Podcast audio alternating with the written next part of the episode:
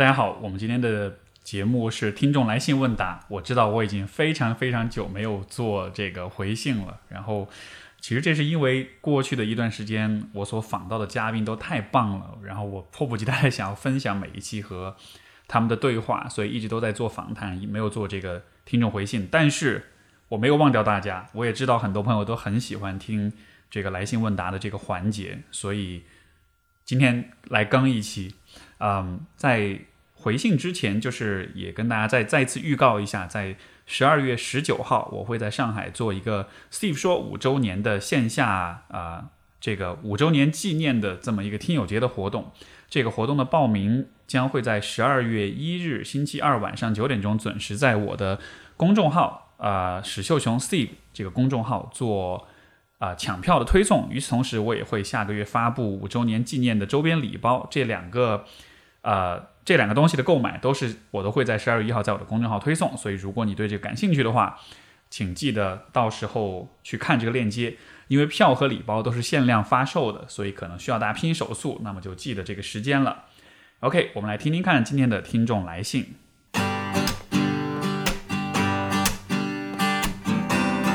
欢迎收听 Steve 说，和我一起拓展意识边界。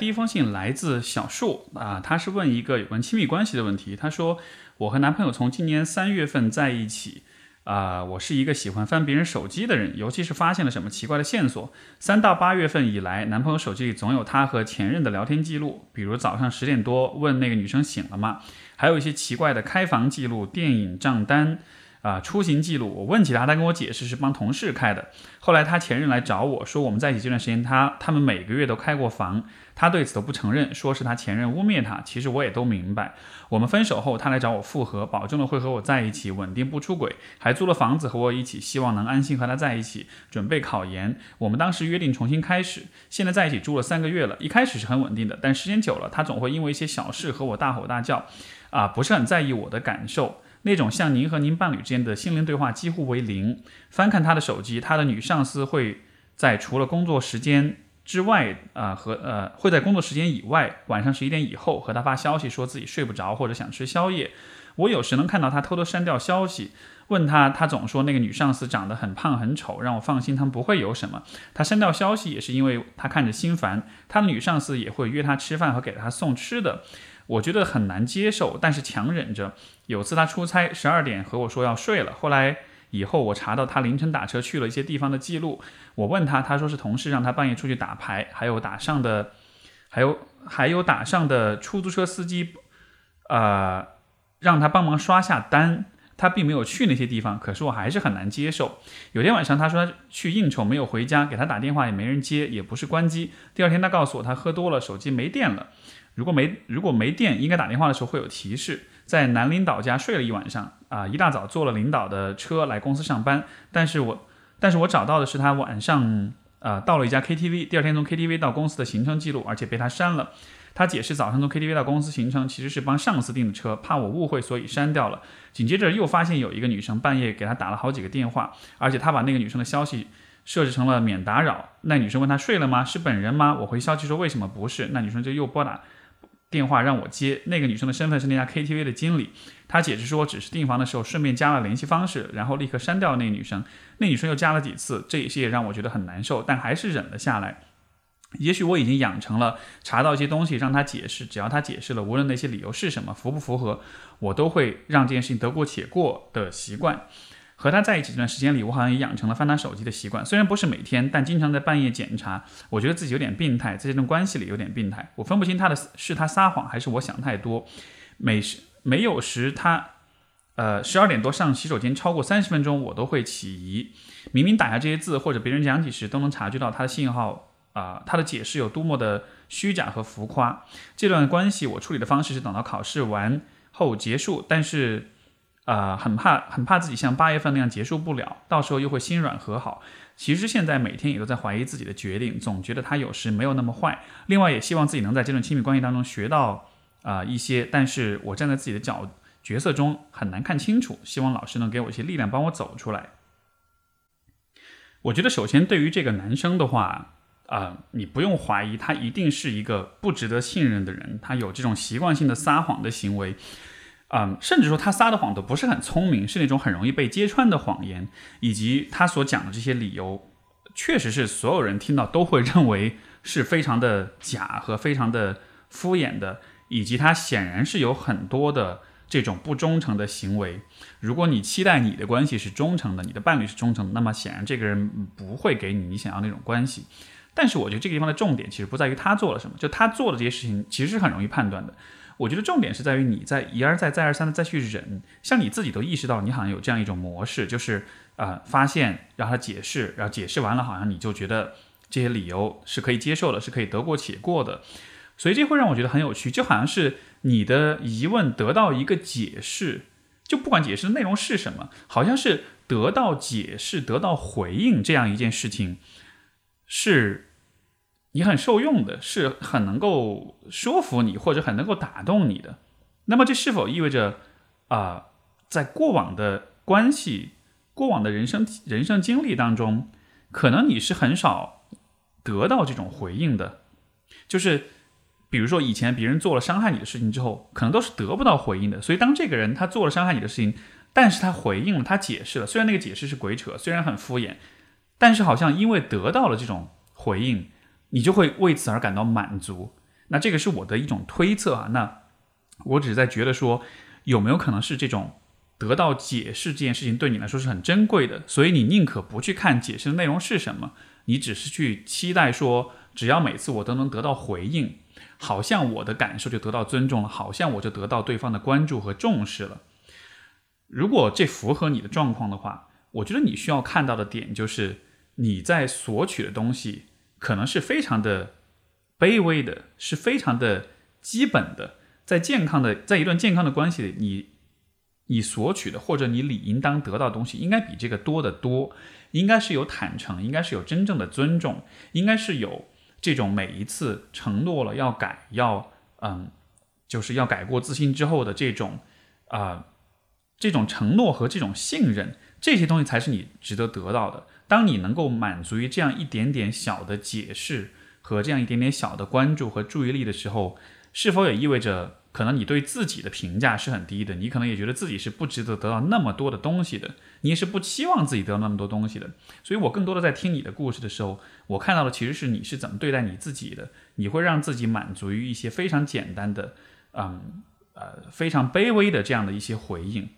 那么也许这里真正的问题就不是这个男生到底值不值得信任了，因为这个问题其实真的很容易判断，而更多的是在于你和你自己的关系，你是怎么样对待你自己的，你是怎么样。为了得到一点点小的满足而一次又一次的背叛你自己、伤害你自己，啊，从这个层面上来说，或许我们更多需要关注和自己的关系。这样子的话，不管是这一段亲密关系还是未来的关系，可能才能做出更多更好的选择，才能避免这些显而易见的问题继续发生。我们的下一封信来自一位叫呃 Joyce 的朋友，他说：“呃，Steve 老师您好，关注您播客两年多了，太喜欢您的节目了，啊，不管是对呃自己。”一自己对一些问题的思考，还是其他听友的回应，还是一些嘉宾的互动产生的思维碰撞，都给我带来莫大的安慰和启发。真的是很庆幸在茫茫人海中找到啊这么一位温暖的心理学人生导师啊，这个感谢你的认可。我是一位即将结束初级培训的小医生，按培训要求来说，我应该已经具备了一些常见病的比较独立的诊断能力。在之前的评测中，我表现也还算不错，但是最近的工作中，我开始犯一些低级错误。其中也包括像核对信息出现错误之类的非专业性的错误，这些错误我以前是可以注意到并且避免的，而且代教老师指出问题时，我也发现其实我是知道应该怎么做的，但是在实际做的时候，偏偏就是会想不到这些注意事项，这让我很苦恼。每每回忆起一天里犯下的这种低级错误，也常常会暗自自责一番，感觉到代教老师好像也开始对我有点失望，所以慢慢的也感觉整个人都变得很荡，啊，平时也有自卑感。啊，平时有的自卑感也因此加重了不少。我想要想办法自我调整一下，尝试过单纯的拼命加强理论知识，但是情况好像并没有什么改善。我隐我隐隐感觉可能不只是专业知识储备的问题，却又不知道应该从哪里下手。所以想请问老师，在我寻找我的打引号的病因的过程中，您认为有哪些啊？您认为可以多关注哪些方面呢？因为你提到之前的评测表现不错，所以我觉得这不是一个能力和知识储备的问题。啊，你讲的是最近的工作中开始出现的一些低级错误，那么我会比较关注的就是最近的你的生活跟工作是否有一些变化，是否有一些和以往不同的状况。有的时候我们犯这种低级错误，可能是因为我们对于当下在做的事情并没有那么的投入和关注，可能是处于一种分心的状态。而什么让你分心，这个可能就是值得关注的了。有可能是生，比如说最近的工作啊、生活当中出现了一些事情，比如说关系的变化、生活状态的变化。让你没办法集中注意力。如果没有的话，也有另外一种可能性，就是可能就是更深层的原因，就是也许你对于当前的工作本身是有一些疑惑的，也许这不是一个你真的发自你想要走的方向，或者说你心里面其实有你更想要做的事情，所以有可能在当你心里面有这么一个惦记的时候，你在潜意识当中其实是你的心其实是在这个就是所谓身在曹营心在汉，在这样的情况之下，你可能就对于此时此刻。眼前的事情没有那么的专注，从而会发生这种低级的小错误。所以我觉得，如果想要去排查这种所谓的病因的话，可能需要看一看，呃，就是这种所谓的低级错误，它可能不单纯只是一个错误，它可能是你内心发出的某种信号，在告诉你，你可能需要去关注一些其他的事情，你可能需要去注意到那些。被你遗忘、被你压抑，或者说是被你有意的忽略的那些东西，如果有这么一些东西存在的话，那么可能就是时候现在去关注一下这些东西了。当进行了这样的一个关注之后，也许这种低级错误的这样一种现象可能就会减少。因为有的时候人的潜意识是很有趣的，会悄悄的推动我们去做一些事情。有的时候甚至是，比如说当前的。工作或者生活不是你想要的，你的潜意识当中甚至会有意识的让你去在不知不觉当中去毁掉现在所拥有的一切。这让我想起，比如说有些人在亲密关系当中，他知道这个关系不合适，但是又不好意思提分手，嗯，可是，在这样的关系相处的时候，就会在比如说每一次的矛盾冲突的时候，选择更多的是冲动和吵架和这种冷战，而不是建设性的沟通。我不会因此就判定说这个人亲密关系相处的能力一定是有问题的，因为他的那种就是消极的、被动的、破坏性的表现，有可能只是他内心不敢直面我应该分手了这样一种可能性，所以他采取了这样一种更为委委婉的、更为婉转的一种方式。所以我不知道你的这个就业这个职业的方向选择是怎么样一个过程。也许学艺对于你来说是家人的期待，也许是你自己也投入很多，也许现在你要换行业也觉得不可能了，所以可能现在就只能用这样一种有点暗搓搓的这种抵抗的方式，试图想要去改变一些什么，或者想要阻止一些什么。所以这是我看到的时候的一个反应。我们的下一封信来自向阳花简简，他说：“我今年三十三岁了，自认为是个资质较平的人。”前任是业内非常优秀的人，我们是相亲认识的。我虽然心里知道自己与他并不旗鼓相当，但他的确对我很好。去年我因为工作身心遭受有史以来最大的崩溃，与男朋友也发生了不可挽回的信任危机和激烈争吵，而后分手。事后惋惜后悔，找他几次被拒也没脸重来。我知一切已成定局，如今分手五个月却依然关心挂怀。最难受的还是心中呃拔不去的悔恨，只因他。有看，只因他有我最看重的品质，聪明自律。也正因如此，他才让我感到分手后理智到冰冷。我现在换了工作环境，调整了心态，各种走入正轨。虽然很多鸡汤告诉我，啊，自己要努力变好，但我深知短期巨大改变不太已不太现实。也因为曾经太美好，以及对自己年龄和能力的恐慌，无法做到潇洒前进。C 老师，我有两个问题想请您帮我梳理梳理。第一，这次分手对我这个年龄。呃，打击挺大的，毕竟女生面临生育现状，而且有了这么优秀的前任，让我在找对象的时候眼光又掉不下来，现在骑虎难下。第二，在感情这件事情上，我有过几次经验，分手后都十分后悔，这种情绪应该如何正确的疏解，还能做什么呢？我其实看你这封信之后，有一个很大的感觉，就是真正重要的问题你并没有告诉我，就是你们。你发生了什么崩溃，以及你们你和前男友之间那个不可挽回的信任危机和激烈争吵到底是怎么回事？我觉得只有看到这个部分，我们可能才能真的去分析这个问题。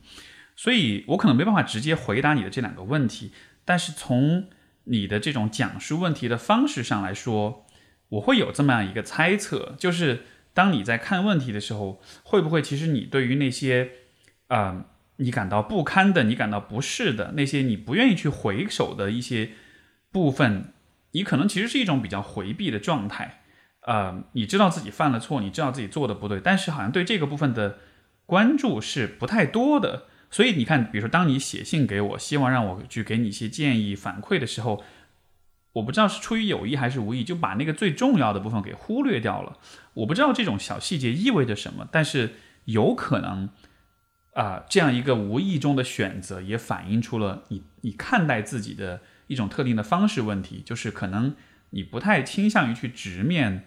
自己真正的问题，你不太倾向于去看见自己内心中那些比较阴暗、比较丑陋、比较不那么好、不那么讨人喜欢、不那么可爱的那些部分。你可能在思考的时候，你是会把这个部分很草率的过掉的。但是我的理解是，如果要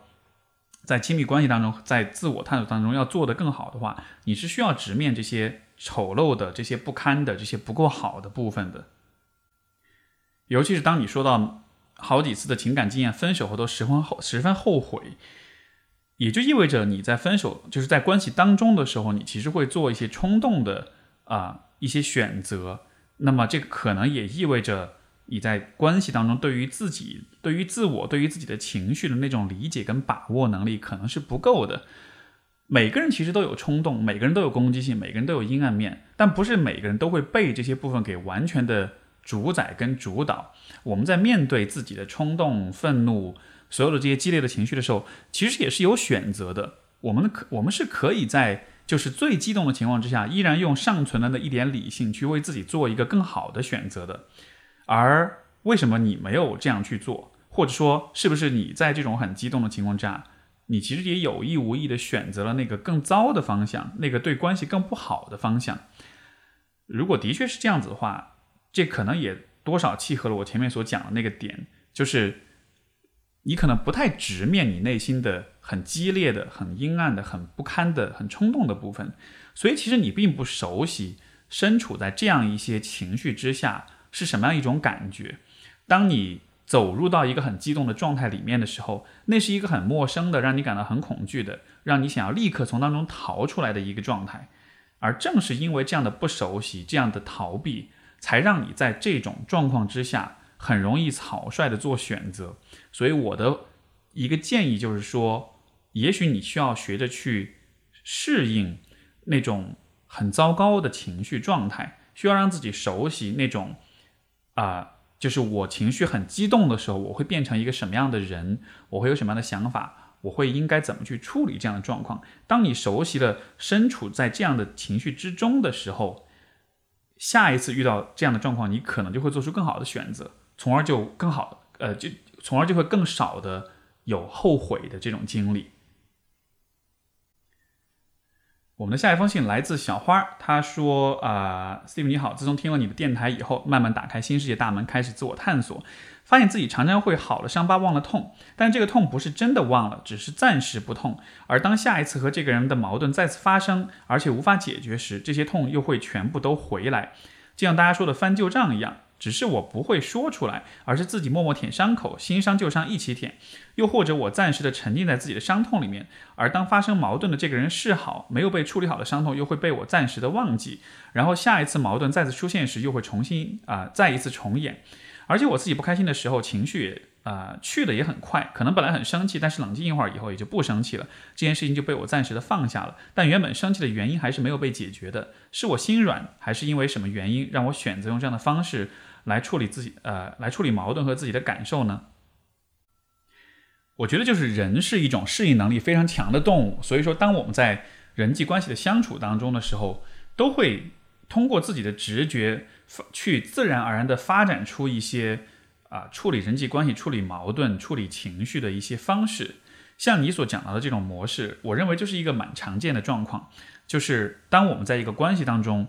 如果我们不太能够被对方所尊重和理解和聆听，但同时又不得不和对方相处的时候，我们可能我们可能产生的一种反应模式，就是自己的情绪消化能力会特别的强。当你这样做的时候，别人会认为你是听话的，是乖的，是懂事的，是容易相处的，所以你的这种模式也会得到来自外界的认可、跟鼓励、跟强化。所以时间久了之后，这样的一个模式就成了你的习惯，以至于你想要改，你想要去直面，你想要去沟通，你自己的习惯都会啊阻止你。所以你在比如说当前的这个关系当中会有这样一个模式的话，这可能不只是当前这个关系的问题，而是在于。这样的一种模式，也许是经过相当长一段时间的强化的，所以我们可能需要去看的就是在以往的人际关系当中，那么通常来说，就是在以往的家庭关系、原生家庭的跟父母的关系当中，是否也有类似的状况存在？就是更多的时候，比如说你和父母之间发生矛盾了之后，对于这个矛盾的处理，父母的行为传递出的那种期待是不去处理，是自己消化，啊，处理等同于自己消化。处理不等同于正面的沟通和表达，或者是真正的直面问题。当父母这样去，或者说其他的重要他人，当他们这样去回避这个问题，期待你自己去用自我消化的方式或者自我麻痹的方式去解决问题的时候，你也会很敏锐的觉察到这种期待，而你为了去讨好他们，也会自然而然的选择这样一种方式。可是，就如你所说，这样一种方式只是暂时让你忘掉了，但是真正的问题依然是存在，是没有解决的。所以，啊，从理性的层面上来说，这是一种自欺欺人的方式，以及这是一种对问题的逃避。从情感的角度来说，会有这样的反应，可能也是因为在过往的关系当中，你其实没有得到真正的被他人给尊重跟理解，然后啊，也许他人对你的处理方式是带着很多的忽视。很多的这种不关注在里边的，所以说这个地方我不认为是你心软的问题，而更多的是在于这样一种模式可能是长期的、经常性的、反复的强化的结果，而我们能够做的改变还是在于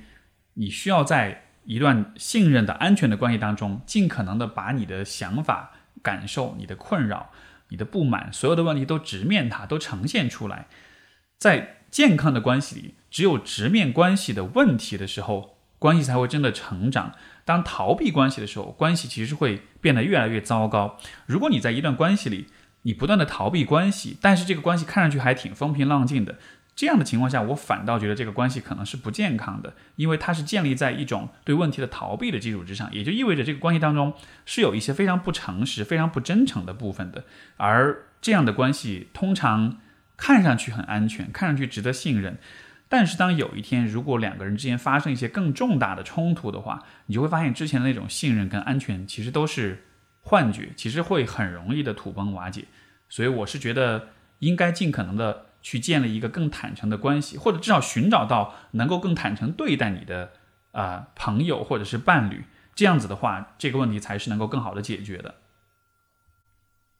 我们的下一封信来自一位匿名的朋友。嗯，他说：“为什么低自尊的人不去靠近强者，反而把自己归属到更弱的人群中去？”啊，您分呃，然后他是听我之前的一期节目哈，一百六十六期，还是您分析说，低自尊的人或许觉得自己不配跟强者为伍，留在这样一个区域是最安全的。我觉得自己就是一个低自尊的这样一个低自尊的人。我觉得像您说，像您。呃，说像您这样优秀的人，如果面对面的话，我应该会不知所措吧，会不知道怎样相处。那些看起来闪闪发光、优秀的人们，我会觉得自己好像不配和他们为伍，会觉得自己永远做不到那么优秀吧。这样想来，自己的计数期应该很低吧，所以躲在一个安全的区域里，放弃更多接触外界的机会，与人交往也不敢敞开心扉。我想必须承认自己是自卑的，这种自卑感来自家庭、长相、身材、能力。我必须承认，农村家庭，父母也没有多少文化，自己也不是很敢和别人袒露，不是很满意自己的长相、身体的缺陷啊，就是对比完美身材。在工作能力上，我也总是怀疑自己，虽然想总想换工作，但又害怕，觉得自己配不上更好的工作。告诉告诉自己，自己已经大龄未婚，能力也不是很出众，在互联网行业确实不好再找工作。但是如果换到其他行业，又不知道能干嘛。我知道这种挥之不去的自卑感、焦虑感，主要是因为自己的思维总是困在这些悲观的想法里。我知道自己有让人羡慕的地方，可是却啊，真的不能因为这些高兴起来。别人夸我的时候，自己做了一件事还算小有成就感的小事的时候，那种高兴跟成功的喜悦，我真的很难体会。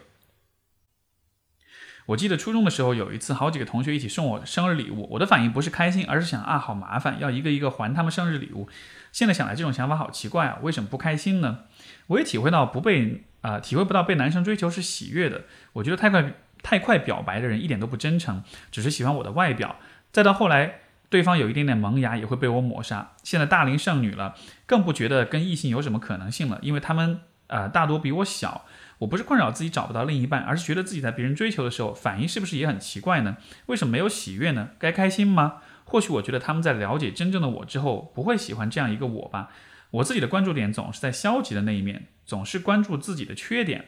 也很容易关注到身边的人，呃，让自己不满意的地方，所以更不敢与人靠近了。觉得还是和所有人保持距离比较好。虽然都是小事，但是自己这么多年确实伤害了一些友谊，很难维持和别人的亲密关系。有的时候自己情绪低落的时候啊，就会想起这些很小很小、或许微不足道的事，陷入回忆的伤痛，然后更加否定自己。或许当事人都已经忘记我这个人了吧，我还是很伤心。但是说不定未来我还是会伤害到别人，所以保持距离似乎更好。也许自己就是不配有什么友谊，因为我都不爱自己，怎么去爱别人呢？事实上，我觉得啊，我已经放弃自己了。那种好像与生俱来的消极、悲观、自卑，填满了内心深处。我不知道为什么在他们那儿，啊。哦，我不知道为什么他们在那儿，也不知道怎样去消除这些东西。我只能在这些情绪的反复中继续前进。虽然我不想前进，也觉得人生没有什么意义。我做着一些看似消、看似积极的事情，我健身，我买、我看买来的书，我学点乐器。但是我没有什么追求，我不会想要有后代，我也不觉得自己适合家庭。我少了这些普世的追求，也没有想做出什么有意义的事情。觉得自己做不出什么成就，我觉得没什么动力。我觉得自己活得行行尸走肉，虽虽然外表光鲜，但是内心却是腐烂不堪。好像扯远了，可能这些都是伴随着低自尊才有的套餐情绪吧。也不知道谁影响谁，谁带来谁。我知道想要改变是困难的，也不是一两句话就能改变的。抱着试一试的态度吧。想问 Steve 老师有没有可能啊？怎么去做些改？怎么去改变这些情绪呢？有可能摆脱到这些消极的思维吗？有没有一个方向，朝着这个方向，人就会越来越乐观，越来越积极向上，至少更正面的想法去面对一些事情呢？其实，因为这位朋友就是信也写蛮长哈，然后我在读你的信的时候，我觉得你更多的是在思考，而这恰恰是我认为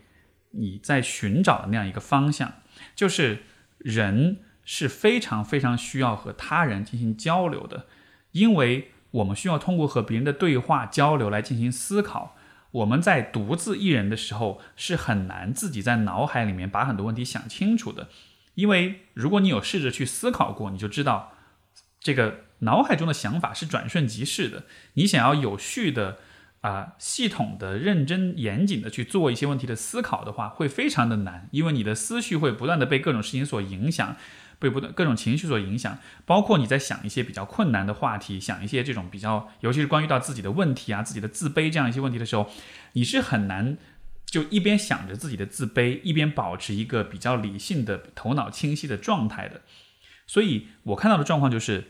你不和啊别人。不管是优秀的人为伍，还是和任何人为伍，就是你对于人际关系总体是一种回避的、逃避的状态，也就意味着在生活中你其实没有太多机会能跟别人进行对话。而当你不能和别人进行对话的时候，你其实就没有机会认真的思考，比如说关于自卑这样的一些问题。结果就是你对于自己的自卑，你对于自己到底好还是不好这些事情。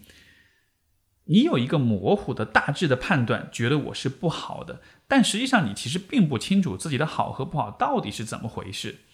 如果一个人真的非常了解自己，那么他会对自己的好和不好都有非常清晰的认知，从而他的自卑就是自卑依然会存在，但是他的自卑会变得模块模块化，会有分区，哪些事情上我是好的，哪些事情上我是不好的，这个区分会变得非常的清晰。也就是说，你的自卑感会非常的有边界，而现在你的状况是，你的自卑是没有边界的。你的你你会认为你对自己会有一种整体性的否定。当我看到这样的现象的时候，我其实就会认为，这就是这个其实就意味着你不是真正意义上的自卑，你更多的问题是你不了解你自己，而不了解自己是因为你和他人的交流太少，缺少了交流就缺少了思考，所以你对于自己是谁，你对于自己的问题是是想不清楚的。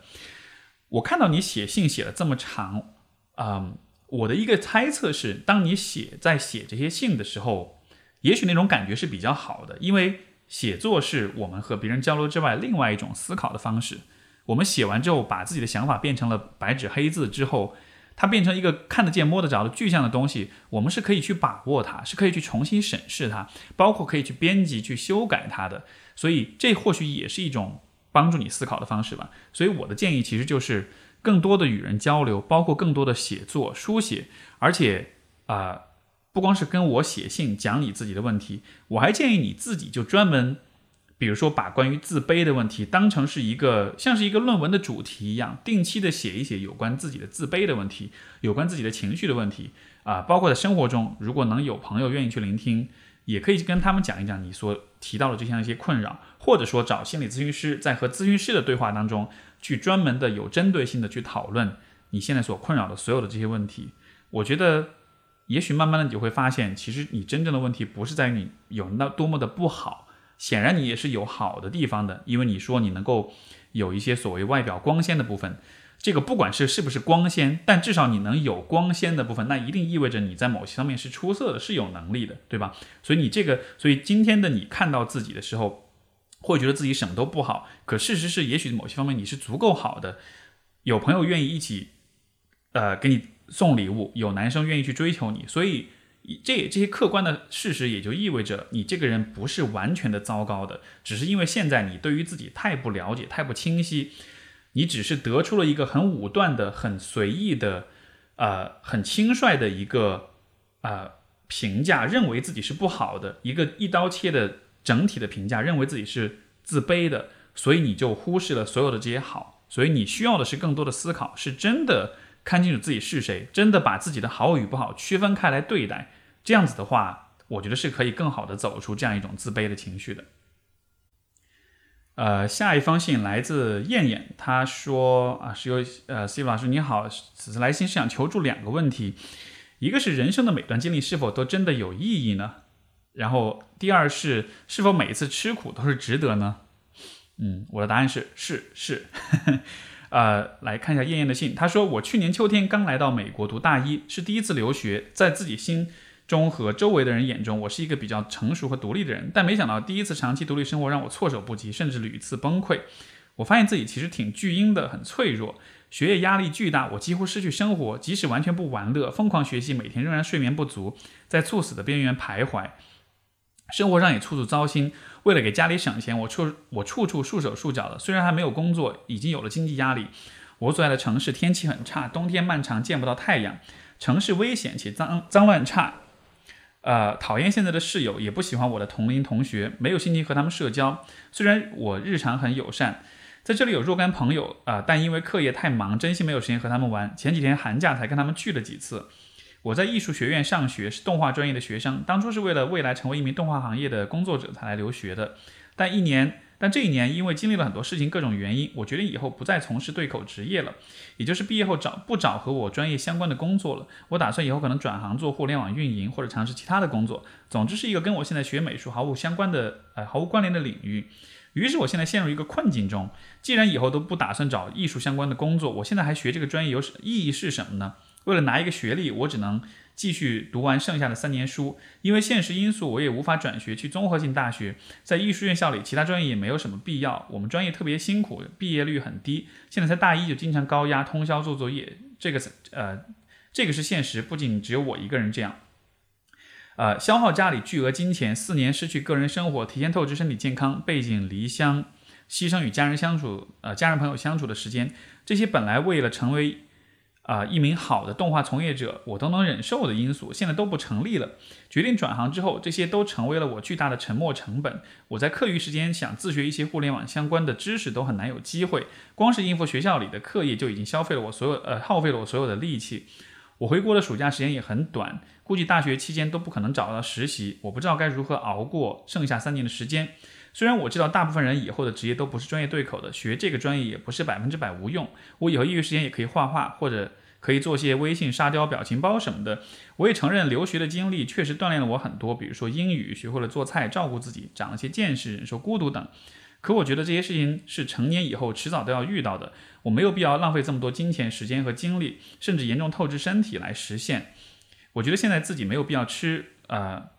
啊，现在在吃没有必要的苦头，这些都是源于自己当初做过了错误的决定。当初就不应该出国学动画，可这个决定跟在当时的我眼中是无比正确的动作。现在我既责怪自己走了弯路，又无奈这条弯路走的实在太长也太昂贵了。我觉得自己目前在吃无意义的苦头，面对学校的课业，我浮躁无法潜心学习，已经屡次崩溃了。此次来信是想询问你的看法，并借鉴你的经历，来寻找生活中的积极意义，让我能够挺过这段困难的日子。想知道 Steve 以前在留学的时候是怎样度过极度孤独和迷茫的时光的呢？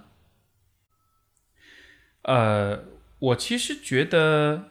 可能最重要的一最重要的一个问题是在于你对于所谓的错误的理解，因为呃，你当初决定去学这个专业，走这条路，觉得是无比正确的，现在又责怪自己走了弯路，这样的事情其实经常都会发生。人们在不同的阶段，经常会对自己产产生误判，觉得自己喜欢的是这个，后来发现喜欢的是那个，对吧？我们不管是在学业上，在事业上，包括在感情上，就更是如此了。我们经常都会有这样的误判，在我看来，这种误判是很自然而然会有的。当然，它的发生令人遗憾，但是我们不能说这种误判是有可能被避免的。甚至在我看来，显然你的这种选择是不可能被避免的，因为当初你觉得无比正确，那一定是因为当初有你当初是有充分的理由相信是这样的。只是后来你真的去做了这件事情，这种实践的经验。更新了你对这件事情的认识，从而你才意识到之前的正确的想法，现在看来是不正确的。所以我觉得这其实就是一个学习的过程而已。你在学习的过程中推翻了之前之前的这种判断，于是你对于自己的选择、自己的想法有了一些新的认识。这本来是一个很正常的在学习和探索和发展当中会有的一个过程，但是在你这里就会觉得好像是弯路，好像是。浪费的，好像是没有意义的，呃，这个是我觉得特别有意思的一个点。我也会好奇，在之前的人生当中，你是否也有经历过错所谓的错误，或者是弯路，或者是一不正确的选择？有没有可能，也许在之前的生活当中，你其实就没有怎么为自己做过选择？因为你刚才也讲到，就是这个，呃，好像以以前以为自己是比较独立跟成熟的，但是现在发现自己怎么说呢？屡次崩溃，比较巨婴，就像是。就像是可能以前是在温室当中啊，当然我不是带我我我不带批判的呃说这个话，就是不是要去批判你说你是温室中长大的花朵，但就是说可能你以前的这个环境总体来说比较安全，所以你其实不太有那个不太有有过那种去做选择做判断，尤其是人生道路的判断这样一种经验，所以当你第一次做了选择，然后刚好不巧又出错了的时候，你就会觉得这是一个很可怕的事情。如果是这样的话，也许这种第一次的这种震惊跟这种失望，就会放大这个事情的情感上的这种含义。可是，在我看来，它就是一个很正常的事情。我们就是会有这样的误判，我们就是会对自己的怎么说呢？认识是会随着生活阅历的积累而不断更新，而有的时候更新就意味着要推翻自己。但是我觉得你不应该害怕推翻你自己。我甚至觉得，当你能够推翻自己的时候，那是一件非常非常非常幸运的事情，因为能够推翻自己，意味着你其实有了非常清晰和准确的理解。如果你对一个事情的理解是比较模糊，是模棱两可，是不那么清晰的，这种时候其实是不足以推翻自己过去的想法，对吧？尤其是被推翻的那个想法，又是在以前的你看来无比正确的。所以，当你能够推翻你自己的时候，那一定是因为你获得了一些非常真实的感受和反应和一些判断。呃，在我看来，这完全不是一种损失，在相当程度上，这其实是一种啊，或是一种所所得。因为相比于在大一这个时候推翻自己，更可怕的事情是，当你。读完了书，当你开始工作了，当你的一切的生活已经完全的围绕你的工作是这个已经建设起来之后，在那个时候，你终于跟自己说啊，我终于忍不住要推翻我自己了。我终于觉得，其实我大一的时候就不想学这个了，但是我不知道为什么糊里糊涂的就一下就走到今天。我投入了这么多年的时间精力进去，到了今天我真的受不了，我真的不想继续做了，对吧？那才是更糟糕的一种状况。我反倒觉得今天能推翻你自己，这是一个很好的时候啊。你的学业还有这么长时间。然后你还有这样的机会去做选择，所以回到你最开始问的一个问题：人生的每段经历是否都真的有意义呢？现在看来更是我的答案更是 yes 了，对吧？你的这样一个对于专业，然后独立生活这样的一种打击，这样一种溃败，嗯，我觉得整个这个历程它当然都非常有意义啊，因为你也看到了，你可能是适合在什么样一种情况之下去工作跟学习。你可能是需要在一个好的环境里，在一个相对轻松的氛围里，然后能够有喜欢的朋友，能够有这个有太阳的地方，能够有城市是干净整洁、安全的，有朋友能够聚会，不要有太忙的学业。在这样的情况下，你才能够更好的去学习和发展你自己。你通过这样的一个经历，无非就是验证了说哪些环境因素是你需要避免的，哪些事情是会阻碍你更好的去学习的。所以我觉得这样的意义，当这样的过程当然是有意义的。这就有点像是你走入了一段错误的爱情之后，你说这段关系是没意义的吗？我觉得当然不是啊，因为在感情的在感情上面。能够知道自己不喜欢什么样的人，这太有帮助了。我们知道自己不喜欢什么样的人，是可以节省很多很多的时间的。所以，同理，当你知道了自己不想要做什么工作，或者不适合什么样的环境，不能够在什么样的情况之下认真的做自己想做的事情的话，未来的方向其实就会更清楚一些。所以，我认为是非常有意义的。我们的下封信来自 T T，他说。前段时间我被公司劝退了。当初啊，老板算是一个以一个不错的薪酬招的我。工作中我认真努力，也不想辜负老板的期望。但是被劝退前一个月左右，HR 找我聊天，说是了解一下我最近的工作情况。因为我也差不多在在公司做够一年了，当时聊得还挺愉快，都是一些日常工作的内容。啊，我说 HR 听过了一个星期左右，招我进来的老板找我谈话，问我工作情况。我说还好，他却突然呃一笑说还好。我找了几个人问了，都说你最近情况。啊，表现没有以前好。你直属上司说你做完手上的工作就走，我说不好，怎么也给人家一个月时间嘛？呃，我们给一个月时间你调整一下，如果还是不好的话，可能就要你走了。而且细心想想，你之前的工作也没什么贡献，主要还是团队一起努力的结果。我直属上司才刚上任，跟我见过两次面，聊不过几次话。他了解我吗？这个老板之前还一直表达对我工作的肯定，为什么一句话就推翻了所有呢？我有问他。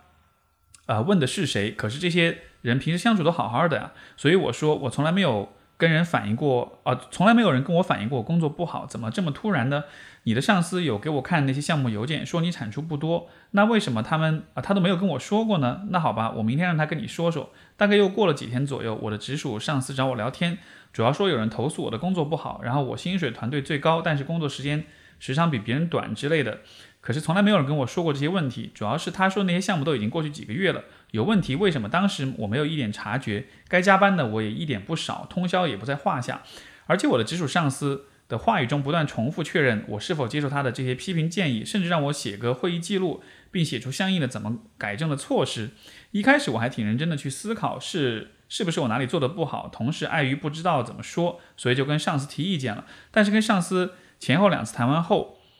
呃。他主要观点是他尝试了调整，我没有修正，也不确定我以后能否修正。感觉他一直有录音。面谈后，他突然给我打了个电话，也说跟总经理汇报了我们的谈话情况。总经理说已经跟我说好月底就走。我当时真的想把电话挂了，因为总经理在我面前说，呃，为我求情，给一个月时间调整。我还努力想着调整，但是背后却让我直属上司催我尽快走。我直属上司还在电话催我拿改正计划。这些操作简直想让人让人想吐，他们压根没有给我没有想过给我修所谓的修正机会，而且评判工作的也太呃标准也太主观了，所以后面我都不屑跟他们继续争论。我有细心想过劳动仲裁仲裁，因为我真的没有过错，但是我怕他们会捏造事实或者有法务在背后指导，会让事情更加不堪，而且我自己也相信能找到更好的工作，所以最后还是默默的走了。后来也听公司同事说，听别人。呃，说我是被客户投诉所以走的。其实清楚工作状况的人听到这个理由都会觉得滑稽，因为客户根本不会投诉到我，因为我是支持部门，啊，对接客户的是前线的同事。我深刻反省自己是不是工作没有太出色，所以有一点威严就能让别人对我失去信任？是不是自己平时没有在短时间内搞好同事关系，所以有事也没有人帮我说话？这些也许是我以后要注意的地方，但是我放不下，嗯。我放不下是自己对于劳动法不熟悉，不能保护自己，害怕得不偿失，所以没有站出来反抗。每每想到那两位上司的嘴脸，我觉得自己的懦弱反而支持了他们这么做。后面我听到 Steve 老师说“不要为别人的阴暗和自私感到自责”这句话去，呃，这句话时有感到舒坦很多。但是，呃，要是有还是面对一样的事情，我应该怎么做呢？我是不是应该不顾一切站出来才对呢？感觉国内的劳务环境真的是挺没有安全感的，每次想到这个都觉得有点委屈和无奈。其实我并没有因为失去工作难过，工作没有了可以再找，但我难过的是自己的懦弱，有点后悔当初自己没有努力反抗。反抗不是为了钱，更多的是别人，呃，对别人不尊重的表示愤怒。如果以后我遇到这两个老板，应该采取什么样一种态度呢？呃，我对你其实会有一点点猜测，就是因为你提到两个小细节，第一个是当初老板是以不错的薪薪酬招的我，第二个是你在听你的直属上司。呃，就是跟他，就是他在批评你的时候，你还会挺认真的去思考，然后啊，是不是自己哪里做的不好啊什么的，所以给我感觉好像你在和同事的关系当中，和上司的关系当中，其实是属于还是比较上心的那种人。呃，但是我在想，这会不会恰恰是问题所在？就是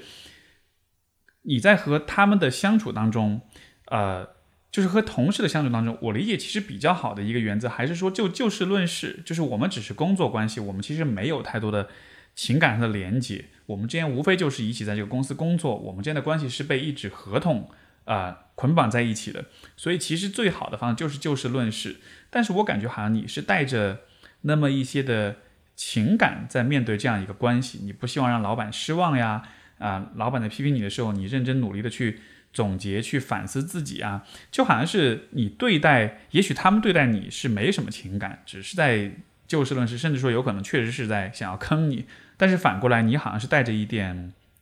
这种就是个人关系的这种情感色彩在面对他们。而当你这么做的时候，可能才形成了那种懦弱，那种不敢去反抗他们。所以从客观的事实来说，如果这件事情违反了劳动法，如果需要去。仲裁如果需要去起诉的话，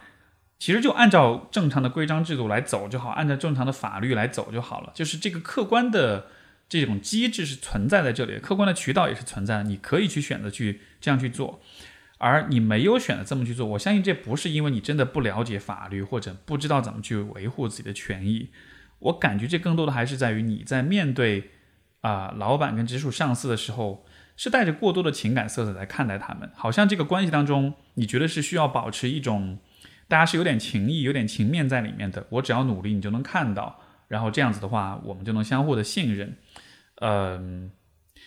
我觉得这样的一种视角姿态，在一个良好的、友善的环境里是适合的，但是在这样的一个环境里，它确实不是太适合，因为对方没有体现出对你的这种关怀跟理解。反过来是有意的在找麻烦，有意的在穿小鞋，这样的情况之下，其实就应该收起你自己的那个情感色彩那个部分，而就大家就是就事论事。如果你觉得我工作做得不好，把具体的问题指出来，我们具体来谈，对吧？客观事实是怎么样的？如果你要解雇我，你要劝退我，这是否符合法律上的这种安排？我们都全部是以一个非常客观的方式来处理。就是我认为，虽然我的职场经验没有那么的丰富啊，但是，嗯。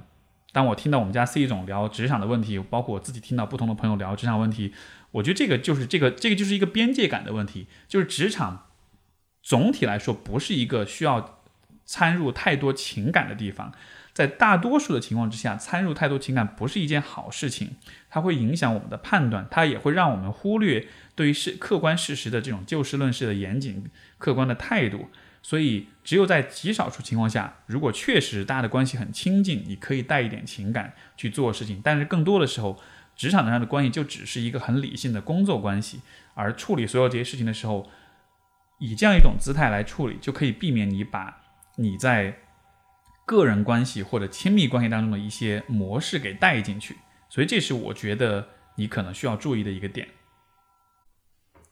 我们今天的最后一封信来自一位叫莫里的朋友，他说：“我结婚六年半了，有一个三岁多的儿子，目前正在进行离婚诉讼。这段婚姻让我承受了巨大的压力和伤害，可能很啊，并且很有可能会继续伤害到儿子，让我非常困扰和伤心。男方是极端人格，情绪不稳定，没有共情能力，心智不成熟，控制欲强，没有边界感，拒绝沟通，拒绝情感流露等，这些都是他的标签。而我讨好型人格，不断退让，可能又纵容了他变本加厉。”长期的矛盾积累让我不再对他有成长和呃和改变抱有期待，于是提出了离婚。但因为我的软弱和孤独，在离婚僵持，呃但还没有结束，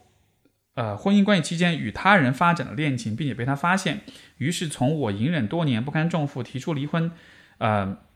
呃在他口中变成了我出轨不要孩子的故事版本。同时他为了发泄，把我唯一把我赶出唯一的住所，去我公司闹事，阻挠我见孩子，在孩子面前辱骂我。期间，男方仍然表达希望啊我回头的期望，但被我拒绝了。现在几个月过去了，偶尔几次接触，不难发现他丝毫没有自我调整的意愿，仍然活在自我中心的世界里，只愿用愤怒、威胁、报复来面对我。父母反对，反复责怪我当初结婚。啊，对象的选择以及出轨行为的错误，虽然我知道我有错，但我觉得长时间以来自自己真的尽力了，重来一次我也无法做得更好。另外一方面，作为一个妈妈，我对年幼的孩子有强烈的亏欠感。原来留在啊留在原来的婚姻里是非常不健康的亲密关系。离婚的话，男方为了报复我离开家庭，阻止母子共处，断绝母爱。若我努力寻找机会接近孩子，也只会带来更多的冲突，怎样都给孩子的心理健康带来负面影响。朋友、家人劝我完全放弃对孩子的念想，但对我来说太残忍、太难了。我本来就是敏感、缺乏安全感的人，这段经历强化了我对亲密关系的不信任感，习惯了压抑自己的诉求，习惯了讨好和退让。这样的创伤要如何平复？面对极端人人格的人，只能逃离吗？另外，对孩子，我真的只能放弃了吗？希望 Steve 老师能给予启发。我觉得首先有一个很重要的，就是从操作层面的一个建议，就是。对于女性来说，一旦你走进入了或者即将进入离婚的过程的话，你应该尽可能的为自己争取到所有的最大化的这种利益，因为在我们这个大环境当中，其实社会整体来说，对于离异的女性，对于单亲妈妈，其实都是相对来说会更挑战一些的。所以我总是会鼓励任何的女性，当你开始或者正在经历离婚的时候，一定不要。手软，一定要尽可能的争取最大利益，尤其当你要就是带孩子的时候。当然，我不了解为什么在这个离婚诉讼的过程中，孩子判给了男方，因为通常来说，其实孩子会判给女方。嗯，这或许是因为双方的收入、双方的这个家庭条件还是什么的，但是没有争取到这种抚养权。这个问题的话，嗯，因为我不是法律人士，所以我可能没办法去做这个解答。但是我我我的建议依然是说，尽可能为自己争取利益，这是比较实操层面的问题。然后，呃，如果我们来看你整个这一段经历跟这个过程的话，我会有这样的几个反馈。第一点就是说，呃，这个男方的他的这样一种性格，这样一种状况，这个可能还是一个人格层面的问题，就他不是一个，嗯。比如说，我最近抑郁症，我遇到一些挑战，我变得情绪不稳定。它不是一个一时的状态，它肯定是一个长期存在的问题。如果是这样子的话，我觉得需要问你的就是：那当初你在和他谈恋爱，选择和他进入婚姻的时候，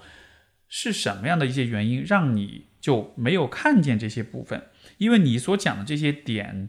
我觉得他还是比较容易看出来的，他不是那种隐藏的比较深，可能是甚至说对方。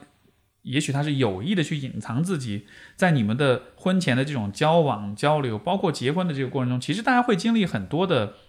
这种争吵呀、冲突呀、各种选择、各种压力啊什么，所以我觉得是有很多的机会去考察彼此的性格、彼此的为人处事的。那么是什么让你在这个过程中没有觉察到这些，或者说你也许觉察到，但你没有因此做出嗯这个呃正确的选择，而依然是有继续有。继续这个关系，然后第二点其实和第一点相关，就是你也提到你自己是软弱跟孤独这样子的，嗯，我觉得其实对于软弱的人来说，一个最大的问题就是软弱的人会自欺欺人，软弱的人会撒谎，就是软弱本身不一定是坏事。如果你是个软弱但是诚实的人的话，那其实也是 OK 的。但是这里的你的软弱之外是，就是你并不诚实。你不喜欢这个人，你不想跟他继续了，但是你会装作喜欢他，所以你可能才和他结了婚。你不想和他在一起了，然后你想和其他人，呃，在其他地方去寻找恋情，但是可能，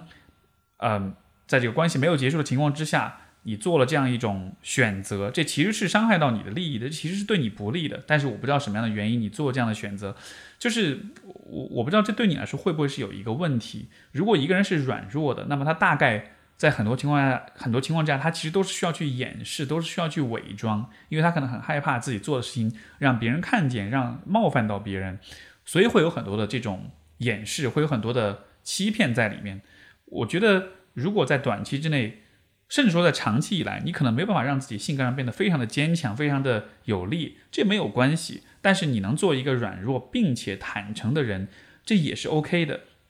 因为真正带来困扰、真正带来痛苦的，其实不是软弱本身，如果你是一个软弱的人，你可以选择更平和的生活方式，更安全的啊做一些选择。但是如果当你去就是啊不真诚、不真实的时候，你做的很多事情回头来就会伤害到你。比如说这个地方，你在婚姻关系没有结束的时候和别人发展了恋情，